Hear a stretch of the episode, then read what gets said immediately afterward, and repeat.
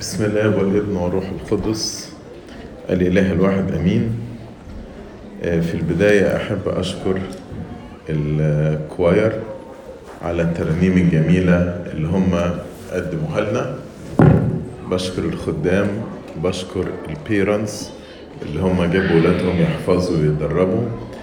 بشكر الآباء الكهنة على إشرافهم على الخدمة الجميلة دي. حاجة تانية بهنيكم بعيد آه نياحة البابا كيرلس السادس. والبابا كيرلس آه من القديسين المعاصرين. ناس مننا شافوه وتعاملوا معاه. وسيرته العاطرة آه السنة دي 49 سنة على نياحته. ولكن ما زالت سيرته العطرة بتشبعنا جميعا روحيا. والكنيسة من حوالي سبع سنين تم الإعتراف بقداسته. والكنيسة هنا كنيسة البابا كيرلس في ناشفيل دي أول كنيسة في إبراشيت جنوبي أمريكا تتسمى باسم البابا كيرلس. أما بالنسبة لموضوع تأملنا النهاردة فأنا عايز أبتدي أقرأ كم آية من سفر اللاويين إصحاح عشر. لاويين إصحاح عشر. وأخذ ابن هارون ناداب وأبيه كل منهما مجمرته وجعل فيهما نارا ووضع عليها بخورا وقرب أمام الرب نارا غريبة لم يأمرهما بها. فخرجت نار من عند الرب وأكلتهما فمات أمام الرب. فقال موسى لهارون هذا ما تكلم به الرب قائلا في القريبين مني أتقدس وأمام جميع الشعب أتمجد فصمت هارون. فدعا موسى ميشائيل وألصفان ابني عزيئيل عم هارون وقال لهما تقدما ارفعا أخويكما من قدام القدس إلى خارج المحلة. فتقدما ورفعاهما في قميصيهما إلى خارج المحلة كما قال موسى. وقال موسى لهارون وأليعاذر وإيثمار ابنيه لا تكشفوا رؤوسكم ولا تشقوا ثيابكم لئلا تموتوا. ويسخط على كل الجماعة وأما إخوتكم كل بيت إسرائيل فيبكون على الحريق الذي أحرقه الرب. ومن باب خيمة الاجتماع لا تخرجوا لئلا تموتوا لأن دهن مسحة الرب عليكم ففعلوا حسب كلام موسى. مجدا للثالوث القدوس إلهنا. آمين.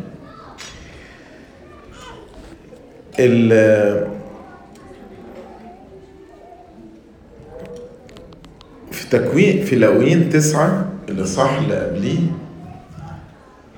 موسى أقام هارون رئيس كهنة وكان عنده أربع ولاد. الأربع الولاد دول أقامهم كهنة أليعاثر أليعازر وإيثامار ونداب وأبيه. وكان يوم مفرح جدا كان الكل فرحان. ونزلت نار من السماء التهمت الذبيحة وعرفوا إن ربنا قبل الذبيحة والشعب كله كان فرحان. ولكن في هذا اليوم المفرح حصل موقف حول الفرح ده إلى حزن. إن اتنين هارون كان عنده أربع ولاد. اتنين منهم نداب وأبيه قدموا نار غريبة أمام الرب. زي ما بنقرا في لاويين عشرة عدد واحد قرب أمام الرب نارا غريبة لم يأمرهما بها.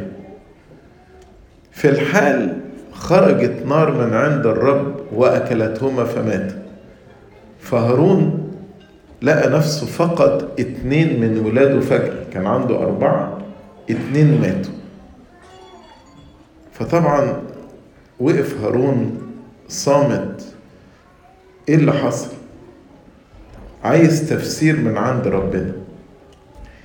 فموسى قال له أدي التفسير اللي ربنا بيقوله لك في آية ثلاثة في القريبين مني أتقدس وأمام جميع الشعب أتمجد. قال له الناس القريبة مني مفروض يقدسوني واللي بيخدموني مفروض يمجدوني أمام الشعب. يعني ربنا اعتبر لما نداب وأبيه قدموا نار غريبة إن هم ما قدسوش ربنا وما مجدوهوش. لم يقدسوه ولم يمجدوه. علشان كده الاتنين دولت ماتوا. وبعد كده برضو يخرج من موسى يقول له ما تروحوش تدفنوا ولادكم اللي هم نداب وأبيهم.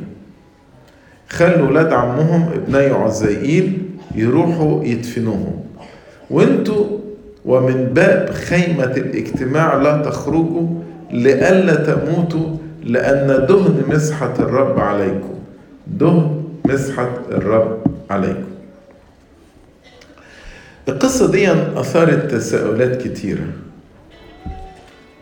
أول سؤال إيه هي النار الغريبة؟ إيه اللي هم عملوه غلط علشان ربنا يزعل كده؟ والسؤال التاني يعني إحنا دايما ربنا حنين ومتسامح بنقول لأني أعرف أنك إله رؤوف رحوم طويل البال. بس في الموقف ده شايفين ربنا بيتعامل بطريقة تانية. ليه ربنا كان شديد كده مع هارون ومع نداب وأبيه؟ إيه اللي حصل؟ إيه اللي حصل؟ نجاوب على السؤال الأولاني. إيه النار الغريبة دي؟ الحقيقة في ثلاث تفاسير للنار الغريبة وربما الثلاثة حصلوا مع بعض. يعني ولاد هارون عملوا الثلاث حاجات دي في نفس الوقت. أول إجابة هنلاقيها في عدد ثمانية وعدد تسعة من نفس الإصحاح. يقول لك وقال الرب لهارون بعد ما ربنا كان بيكلم هارون عن طريق موسى هنا ربنا بقى كلم هارون مباشرة. وقال له خمرا ومسكرا لا تشرب. أنت وبنوك معك عند دخولكم إلى خيمة الاجتماع لكي لا تموتوا. فرضا دهريا في أجيالكم. ربما يكون أول خطأ إنه قالوا بقى ده يوم فرح أربع ولاد اترسموا كهنة وأبوهم بقي رئيس كهنة فنداب وأبيه جابوا خمر وشربوا. وبينما هم سكرانين أو شاربين من غير حتى سكر راحوا جايبين بخور ورفعوا بخور. فهنا ربنا قال له لا ما ينفعش. ما ينفعش إن أنت تشربوا خمر ومسكر وتخش خيمة الاجتماع وتعبدوني. اللي يعمل كده هيموت لكي لا تموتوا فرضا دهريا في أجيالكم. التفسير الثاني نلاقيه في لويين إصحاح 16 عدد واحد واثنين يقول وقال الرب لموسى بعد موت ابني هارون عندما اقترب أمام الرب ومات. فطالما قال كده بعد موت ابني هارون عندما اقترب أمام الرب ومات يبقى الوصية اللي جاية دي ليها علاقة بموت نداب وأبيهم. قال له كلم أخاك هارون أن لا يدخل كل وقت إلى القدس داخل الحكاب أمام الغطاء الذي على التابوت لئلا يموت. لأن في السحاب أتراءى على الغطاء. تعرفين خيمة الاجتماع؟ كان في جزء كده بيسموه القدس وبعدين الحجاب ورا الحجاب قدس الأقداس. قدس الأقداس ده كان فيه تابوت العهد وده ما كانش حد يدخل إلى قدس الأقداس إلا رئيس الكهنة فقط. ويخش مرة واحدة في السنة مرة واحدة في السنة في يوم يسموه يوم الكفارة العظيم. وكان يخش يبقى مربوط بسلاسل على أساس لو هو مات جوه ما حدش يخرج يخرجه يسحبوه.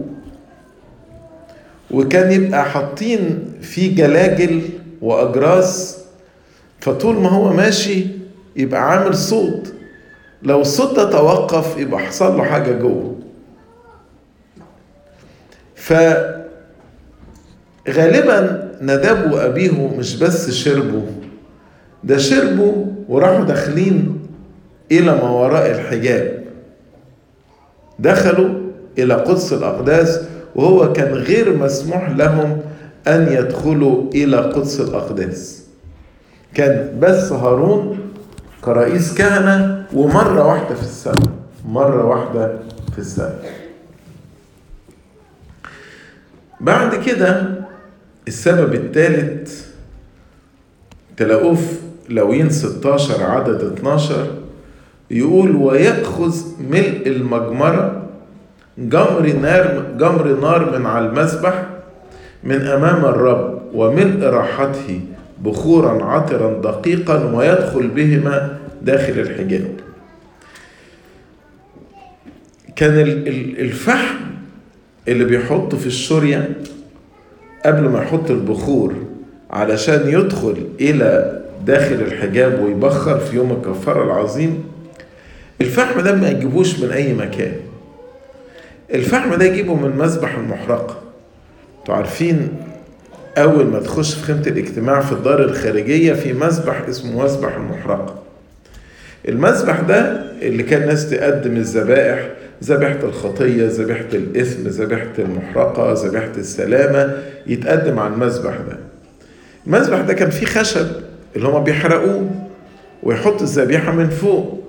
الخشب ده بعد ما يتحرق بيتحول لإيه؟ لفحم. كان الفحم ده هو اللي ياخده يحط في الشورية ما يجيبش فحم من بره. ليه معنى جميل قوي؟ الذبائح دي ترمز لمين لسيد المسيح. فيبقى الخشب يرمز لخشبة إيه؟ خشبة الصليب. زي ما بنقول في لحن فيئطة في إنف هذا الذي أصعد ذاته ذبيحة مقبولة على الصليب فاشتمه أبوه الصالح وقت المساء على الجلجثة. يعني البخور ده مش مجرد أي فحم ده لازم الفحم الذي يرمز إلى خشبة الصليب التي صلب ربي عليها هو ده الفحم اللي بحط عليه البخور فيطلع بخور عطر يشتمه الله فيتنسم رائحة الرضا. يعني الرمز هنا إن رائحة الرضا تأتي من ذبيحة المسيح على عود الصليب. لكن لو جاب فحم من أي حتة مش هيرمز إلى ذبيحة الصليب. فربما أولاد هارون نداب وأبيه من نفسهم كده جابوا فحم من أي حتة وحطوه في الشورية وكانوا سكرانين ودخلوا إلى قدس الأقداس ورفعوا بخور. ودي النار الغريبة التي لم يأمرهما بها الرب. فدي زعلت ربنا جدا. زعلت ربنا لأن حسب ما قال لموسى إني في القريبين مني أتقدس وأمام جميع الشعب أتمجد. قال له إن ولاد هارون دولت لم يقدسوني. يعني إيه لم يقدسوني؟ كلمة مقدس يعني مخصص يعني مفرز يعني بيتعامل معاملة خاصة. دي كلمة مقدس. لما أجي أقول إيه إحنا صلينا على المية دي وباركناها ودي بقت مية لقان فبقت مية مقدسة. هتعامل معاها يعني بفرزها بفصلها عن أي مياه تانية وبتعامل معاها معاملة خاصة. هما بقى لما يخشوا قدس الأقداس حيث يتراءى الرب على على الغطاء. ولما يخشوا هم سكرانين ويجيبوا فحم من أي مكان لا يرمز إلى رائحة الصليب يبقى ما عملوش ربنا معاملة خاصة. ما قدسوش ربنا. وبالطريقة دي لم يمجدوا ربنا. ما قالوش أن الله هو ممجد. تمجيد الله إن أنا أنفذ وصيته وأسمع كلامه. ربنا قال ده النظام يبقى أسمع كلام ربنا. فربنا قال دولت كهنة. كهنة مفروض يقدسوني. لكن لم يقدسوني ولم يمجدوني. وعشان كده ماتهم الرب. في لويين عشرة بعد ما ربنا قال لهارون خمرا ومسكرا لا تشرب أنت وبنوك معك عند دخولكم إلى خيمة الاجتماع لكي لا تموتوا فرضا ظهريا في أجيالكم. قال جملة كده قال وللتمييز بين المقدس والمحلل. للتمييز بين المقدس والمحلل وبين النجس والطاهر. ان أنا افرق بين النجس والطاهر دي سهلة. إنما يعني إيه أميز بين المقدس والمحلل؟ ما المحلل ده معناه حاجة حلال. يعني ربنا عايزني أميز بين المقدس والمحلل. وكلمة التمييز بين المقدس والمحلل ذكرت في أكثر من موضع. ده أول موضع في لويين عشرة ذكرت أيضا في حسقيال 44 وعدد 23 44 وعدد 23 ربنا يتكلم على مسؤولية الآباء الكهنة يقول آه ويرون شعبي يعني يعلموا الشعب التمييز بين المقدس والمحلل. يعني مسؤولية الكاهن أن يعلم الشعب أن يميز بين المقدس والمحلل. مش بس كده شاهد تاني في حسقيال 22 وعدد 26 ربنا زعل من الكهنة يقول كهنتها خالفوا شريعتي ونجسوا أقداسي لم يميزوا بين المقدس والمحلل ولم يعلموا الفرق بين ولم يعلموا الفرق بين النجس والطاهر. تاني ربنا زعل منهم واعتبر إن هم نجسوا أقداسه لأنهم لم يميزوا بين المقدس والمحلل. يعني إيه التمييز بين المقدس والمحلل؟ وخصوصا إن المحلل ده زي ما بقول دي حاجة حلال. ولو مسؤوليتنا إحنا ككهنة إن إحنا نعرف الفرق بين المقدس والمحلل ومش بس إحنا نعرف المفروض إن إحنا نعلمه للشعب. عشان أقرب فكرة المقدس والمحلل أديها لكم بمثل بسيط. كلنا بنشرب شاي وبنشرب قهوة. هل الشاي والقهوة دي حرام؟ لا مش حرام. فدي حاجة محللة حاجة حلال. طيب ينفع أجيب كاس التناول وأحط فيه شاي ولا قهوة وأشربه فيه؟ ما ينفعش. ليه؟ لأن الكاس ده مقدس مخصص اتدشن بتاع ربنا. فهنا لو أنا جبت الكاس بتاع التناول وحطيت فيه شاي وابتدي أشربه ربنا يقول لي أنت مش فاهم الفرق بين المقدس والمحلل. أشرب الشاي ده حلال بس غلط إنك تشربه في الكاس بتاع التناول. يبقى أنت كده لم تقدسني ولم تمجدني أمام الشعب في القريبين مني أتقدس وأمام جميع الشعب أتمجد. فاللي يعمل حاجة زي كده يبقى لم يقدس الله ولم يمجده. وإحنا بنقول في أبانا الذي ليتقدس اسمه. من هنا كلمة المقدس والمحلل تنطبق على ثلاث حاجات. تنطبق على الأماكن تنطبق والأشياء أقصد الأماكن والأشياء تنطبق على الزمن الأيام والساعات وتنطبق على الأشخاص. أشرح اللي أنا عايز أقوله. الأماكن. نبتدي نفكر كده في أماكن ربنا قدسها زي الكنيسة. الكنيسة ده مكان مقدس لله. البيع والشراء خطية؟ لا مش خطية. الناس بتتاجر. لكن لما المسيح لقى ناس بتبيع وتشتري جوه الهيكل ربنا زعل جدا وطردهم لأن الهيكل ده مكان مقدس. وقال لهم بيت بيت الصلاة يدعى. وقال لهم لا تجعلوا بيت أبي بيت تجارة. ناس تيجي تقول لك طب هو البيع والشراء في إيه؟ آه محلل بس مش مقدس. لازم أميز بين المقدس والمحلل. من هنا سلوكي جوه الكنيسة واحترامي للكنيسة يختلف عن سلوكي في أي مكان آخر. تلاقي الواحد وهو جاي الكنيسة من وهو نازل من البيت يبتدي يقول مزامير. يقول فرحت بالقائلين لي إلى بيت الرب نذهب يقول واحدة سألت من الرب وإياها ألتمس أن أسكن في بيت الرب جميع أيام حياتي.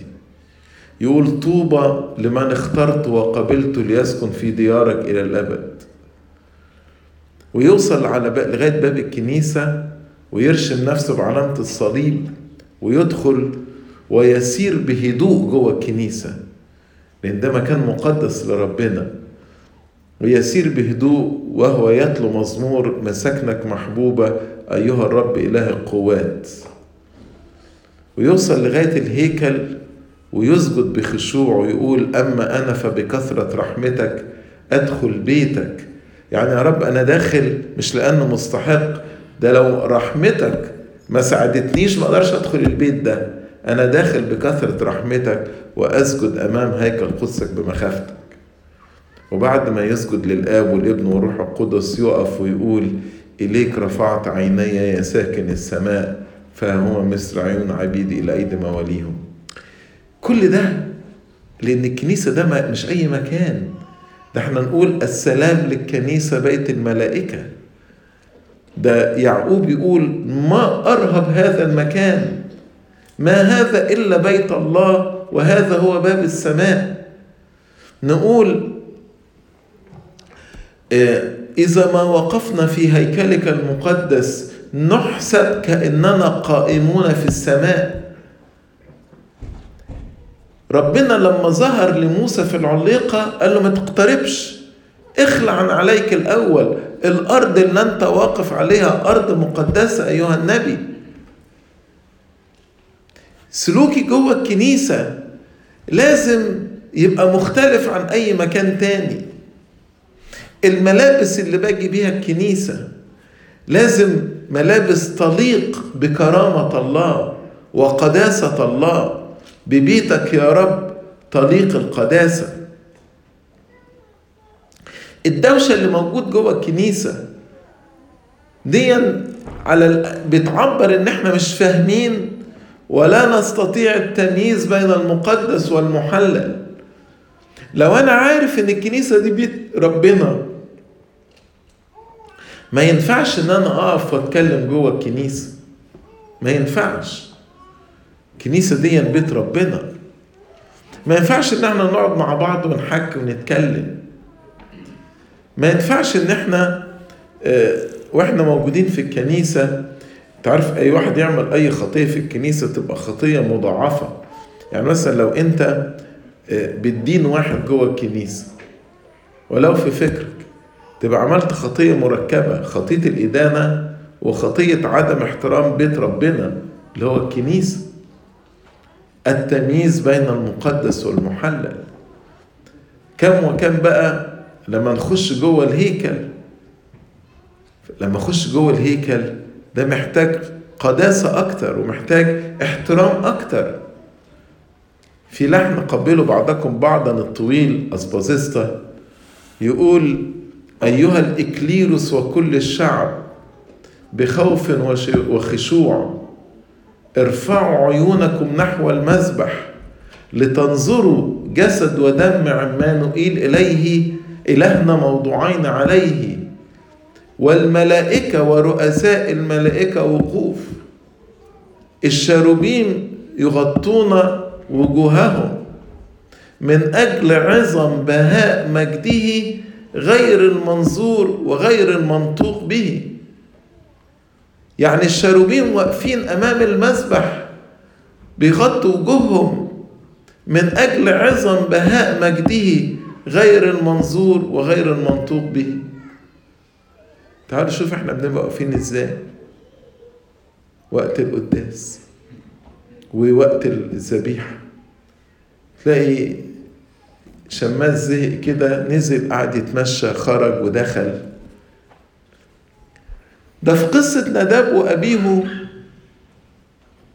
موسى يقول لهارون ما تروحش تدفن ولادك. لأن دهن مسحة الرب عليك. هاتولي بقى سبب يخرج واحد من الكنيسة؟ لو ربنا قال لهارون ما تخرجش تدفن ولادك الاتنين اللي ماتوا نداب وأبيه لأن لسه عليك دهن المسح. إيه اللي ممكن يخرجنا من الكنيسة؟ تلاقي الشمامسة داخلين خارجين داخلين خارجين من غير حساب.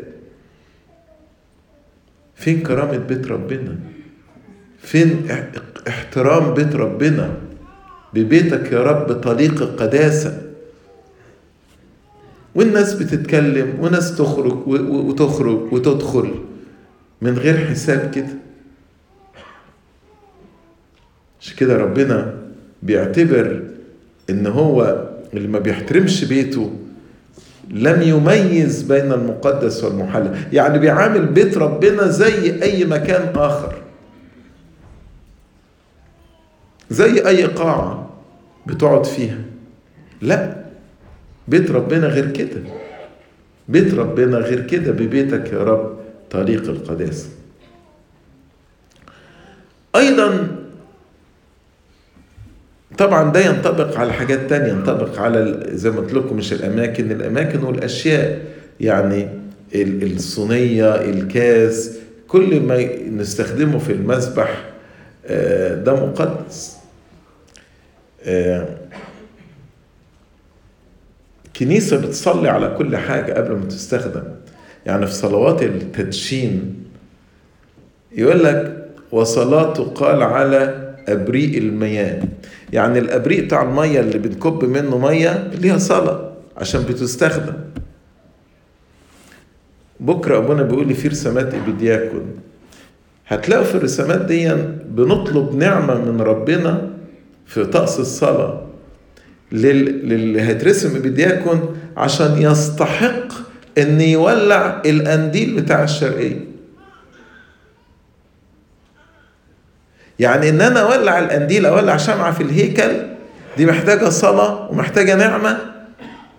طبعا ده أنا بقترب إلى قدس الأقداس. بقترب إلى العرش السمائي. فمش أي حاجة. النهارده الدنيا اتقلبت. بالناس الكبار هما بقى اللي يقفوا بره ماسكين الميكروفون وبيخوضوا والعيال الصغيرين يدخلوهم جوه الهيكل. بالرغم طقس الكنيسة هو العكس. من أفواه. الأطفال والرضعان هيأت سبحا الأطفال والرضعان هم اللي بي... بيسبحوا ربنا. إنما الكنيسة كانت بترتب أن الناضجين دولت اللي يخشوا الهيكل مش أي حد يدخل الهيكل. ده لازم يكون إنسان ناضج روحيا عشان يعرف كرامة الهيكل ويتعامل مع الهيكل بالكرامة التي يعني يستحقها.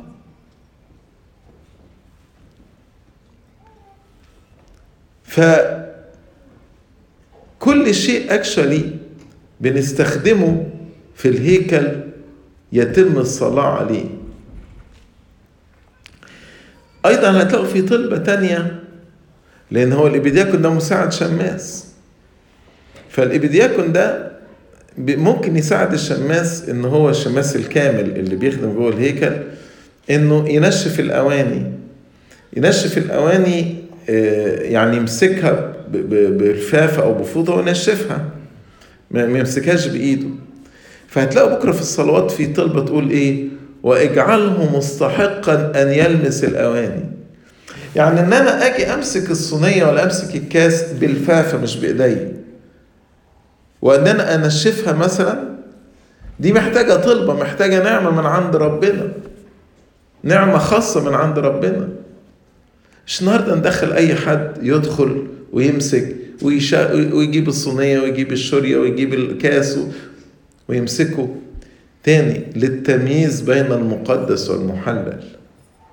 الصينيه اللي شالت جسد المسيح والدم والكاس اللي شال دم المسيح يتعامل معاها بطريقة مختلفة خالص عن أي حاجة تانية. ده إحنا النهارده لو لقينا جزء من جلابية البابا كيرلس كلنا بناخد منها بركة.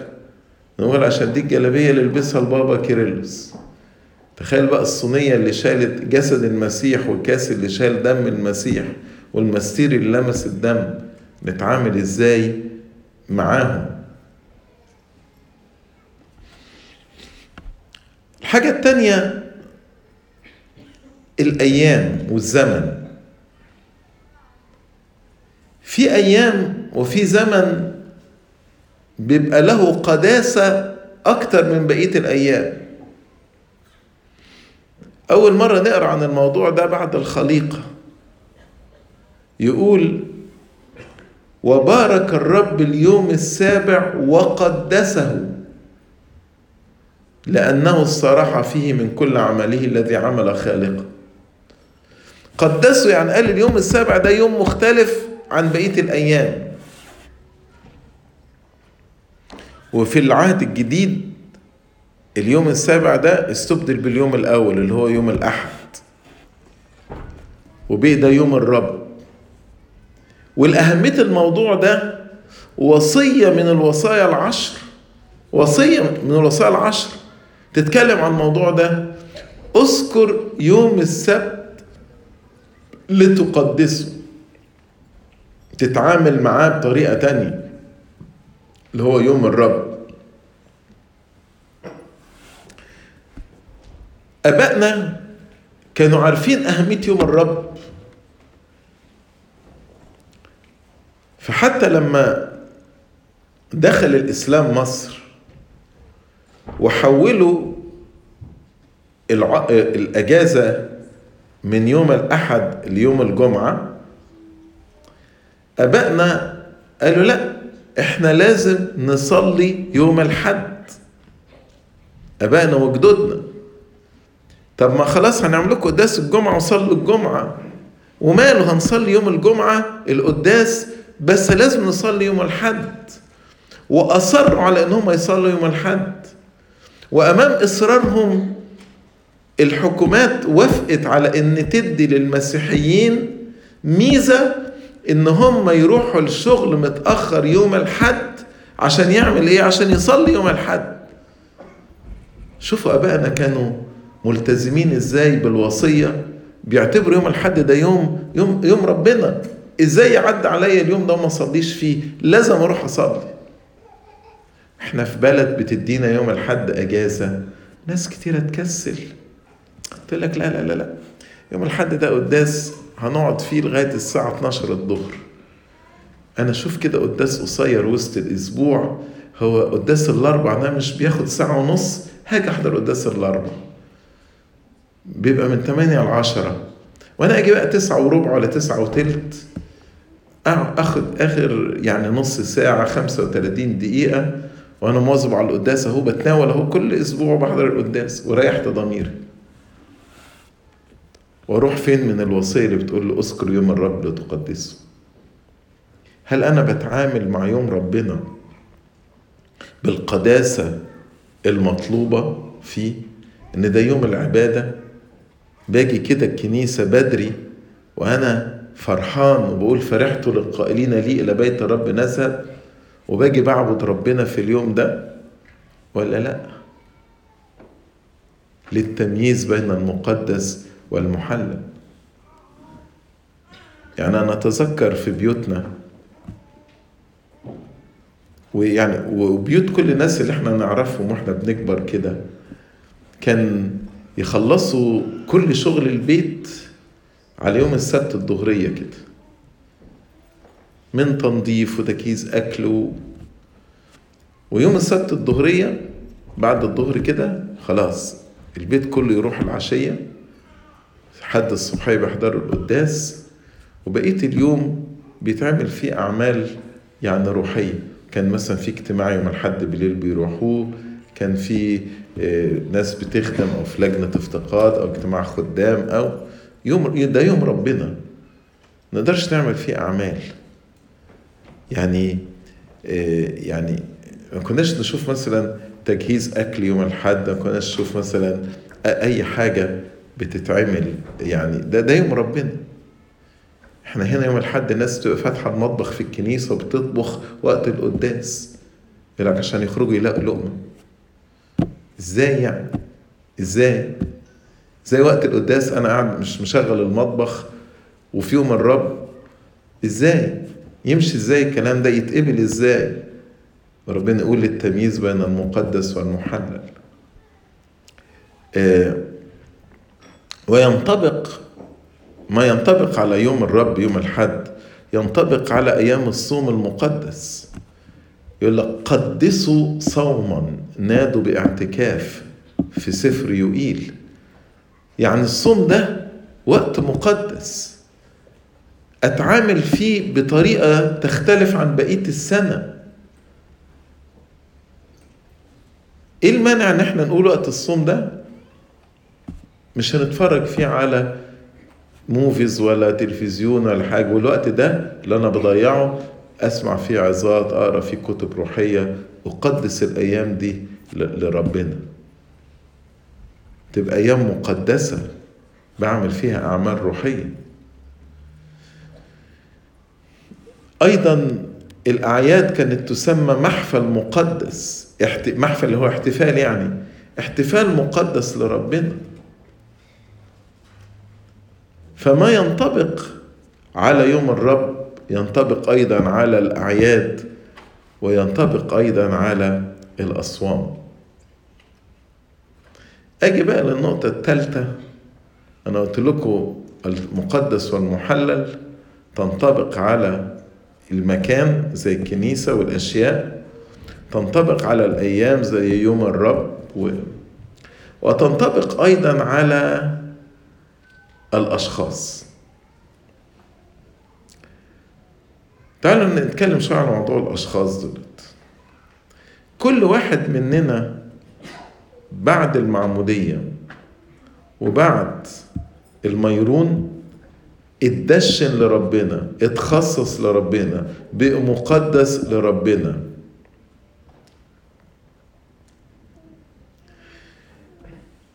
عشان كده يقول أما أنتم فجنس مختار أمة مقدسة شعبا مبررا. أمة مقدسة.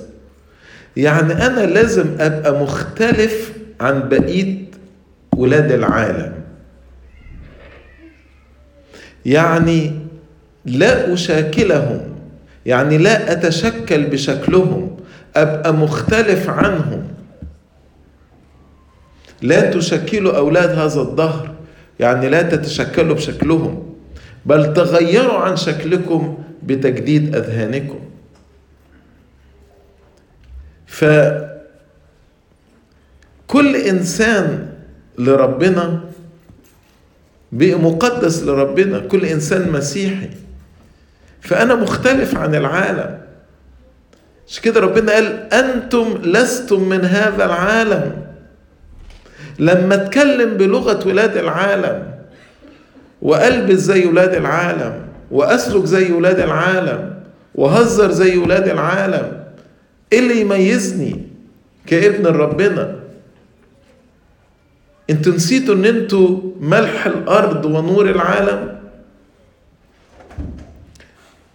وأيضا داخل المؤمنين ربنا اختار ناس منهم ليكونوا أكثر تخصصا أو تكريسا لخدمة الرب. يعني مثلا الشماس. ده يختلف عن بقية الشعب. حتى المؤمنين. الخادم لابد يختلف عن بقية الناس أو الخادمة. المكرس أو المكرسة لابد يختلفوا عن بقية الناس. الراهب أو الراهبة يختلفوا عن بقية الناس. الكاهن والأسقف والبطرك يختلفوا عن بقية الناس. وكل ما بتزيد المسؤولية كل ما اللي ربنا بيطلبه من الإنسان ده بيكون أكتر عشان كده ليه لما تقروا في رسائل بولس ورسائل بطرس تلاقوا وصايا خاصة للشمامسة ووصايا خاصة للكهنة ووصايا خاصة للأساقفة ليه؟ علشان بالرغم إن أنتم مؤمنين لكن لأن أنتم خصصتوا حياتكم لربنا أكتر من بقية المؤمنين ففي وصايا خاصة بيكم. لازم كإنسان مقدس لربنا كرست حياتك لربنا تسلك بسلوك يختلف حتى عن باقي المؤمنين وباقي المسيحيين. النهارده نلاقي الخدام والشمامسة مش فاهمين الحكاية دي. ويسلكوا بسلوك زي ولاد العالم أو زي بقية الناس.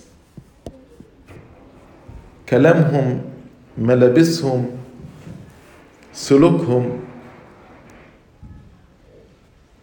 تلاقي مثلا اتنين شمامسة مثلا يتخانقوا مع بعض. طب خليته إيه مش هقول لبقية المؤمنين؟ خليته إيه لغير المؤمنين؟ اتنين خدام ولا خادمات يخاصموا بعض. إزاي تبقوا مقدسين لربنا؟ إزاي تبقى مقدس لربنا وأنت بتسلك زي بقية ولاد العالم؟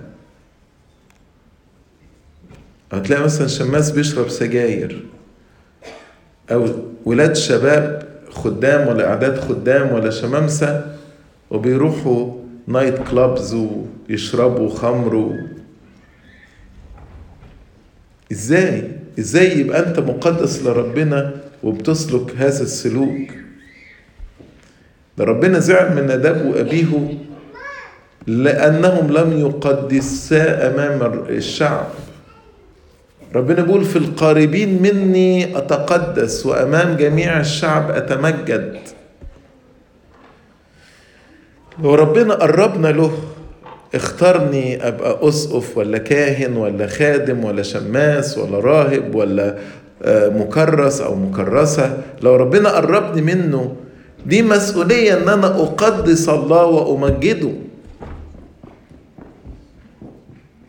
وسلوكي يختلف. عن بقية الناس.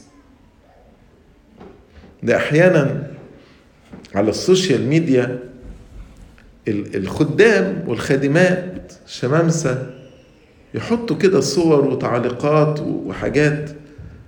مش هقول لكم لا تليق ب ب بال يعني حاجة لا تليق حتى بالمؤمنين العاديين. يعني حاجة تحطنا كده مع غير المؤمنين.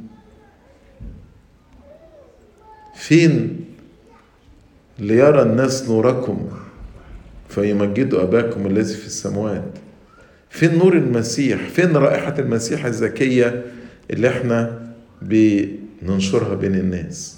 أنتم رائحة المسيح الزكية. آه لو إحنا بنتكلم على البابا كيرلس كان سلوك البابا كيرلس بيبين إن هو بيتعامل مع ربنا بطريقة أخرى.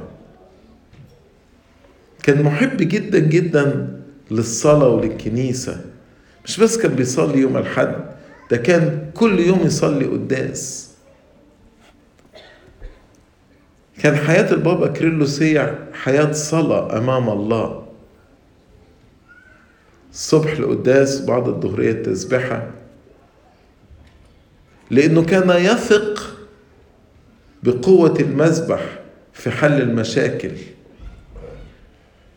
كان عارف إن ربنا اللي واقف أمامه ده يستطيع إن هو يحل كل حاجة يقود دفة الكنيسة كلها من خلال المذبح عشان كده البابا كريلوس علم الناس الصلاة علم الناس التسبيح. كانت التسبيحة زمان كان يكرها يعني كان ينزل المعلم كده من بيته وهو رايح الكنيسة يصليها كده سرا. لما البابا كريلوس بحضور التسبيحة والقداسات والصلوات علم الناس التسبيح. علم الناس إزاي يقدسوا ربنا. يتعاملوا مع ربنا بطريقة مختلفة عن باقي الدنيا. علم الناس الفرق بين المقدس والمحلل لأنه في حياته قدس ربنا. ليتقدس اسمك اللي إحنا بنقولها في أبانا الذي دي عاشها البابا كيرلس. وورانا كده كيف نقدس الله في حياتنا. ده فترة مرضه ما كانش يقدر ينزل كان وصلوا له سماعات لغاية قليته علشان يقعد يصلي التسبيحة معاهم. مش قال بس إن أنا عيان خلاص. لا. فعلا علم الناس تقديس الله. في القداس الكرولوس نقول لأن في كل زمان كل أحد يقدسك. يقدسك يعني يتعاملوا معاك يا رب معاملة خاصة. غير أي حد تاني. ده أنت قدوس قدوس قدوس قدوس رب الصباؤوت ف وإحنا بنحتفل كده بشفيعنا وقدسنا البابا كريلوس. كيف قدس الله في حياته؟ كيف قدس كان يتعامل مع الكنيسة مع بيت ربنا بطريقة مختلفة. كان فعلا يحب الكنيسة محبة قوية. ويبقى فرحان وهو موجود داخل الكنيسة. ميز بين المقدس والمحلل. فرحته وشبعه وسلامه كان بياخدها من المذبح من الكنيسة من القداسات. يعني أحيانا حد يجيني ويقول لي سيدنا أنا عايز حل للمشكلة بتاعتي بس من فضلك ما تقوليش صلي.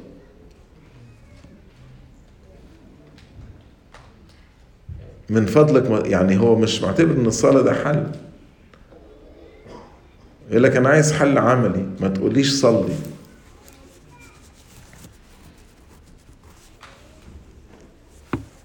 كان في العهد القديم في شريعة اسمها شريعة النذير. النذير يعني واحد ندر نفسه لربنا زي شمشون. النذير ده كان له سلوك خاص يختلف عن بقية الشعب لأنه نادر نفسه لربنا إحنا كلنا في العهد الجديد نعتبر نذيرين للرب. كل واحد مننا. لما اتعمدت واتدهنت بالميرون هما بيدشنوا الكنيسة إزاي ولا الصينية ولا الكاس بيدهنوها بالميرون. انت اتدهنت بالميرون. هل تعامل أعضائك كأعضاء مقدسة عينك دي تسمح لها تشوف حاجات وحشة؟ تخش على مواقع غلط وتبص فيها؟ يبقى زي عين المقدسة دي أعمل بيها كده؟ ودني اللي ربنا قدسها لسان اللي ربنا قدسه يدي اللي ربنا قدسها جسد اللي ربنا قدسه. عشان كده بولس يقول هو أنتم مش عارفين إن أنتم هيكل الرب؟ من يدنس هيكل الرب؟ رب أو من يفسد هيكل الرب؟ ربنا يفسده.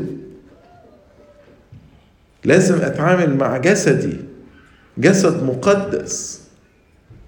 جسد مقدس. ده أنا جسدي مش بس تدشن بالميرون. ده في كل قداس أنا بتحد بجسد المسيح ودمه. بيحصل اتحاد بيني ما بين جسد المسيح ودمه. فكيف لا أتعامل مع جسدي؟ إحنا في كل صلاة اسم نقول إيه؟ قدس عيوننا وأفهمنا وأفكارنا وقلوبنا ونيتنا وضمائرنا لكي بقلب طاهر ونفس مستنيرة إلى آخره. يا ريت نفكر في الحتة دي. الارجمنت اللي إحنا كتير بنستخدمها هو إيه الغلط؟ آه مفيش حاجة غلط بس في فرق بين المقدس والمحلل. مش كل حاجة حلال هي مقدسة. مش كل حاجة صح هي مقدسة. في فرق بين ما هو يليق وما بين هو يحل لي وما بين هو مقدس. ربنا كده يعطينا إن إحنا نميز بين المقدس والمحلل ونعرف نتعامل مع الأماكن الأيام والزمن والأشخاص إحنا بما يليق بقداسة الله الذي دعي اسمه علينا لإلهنا المجد الدائم إلى الأبد. آمين.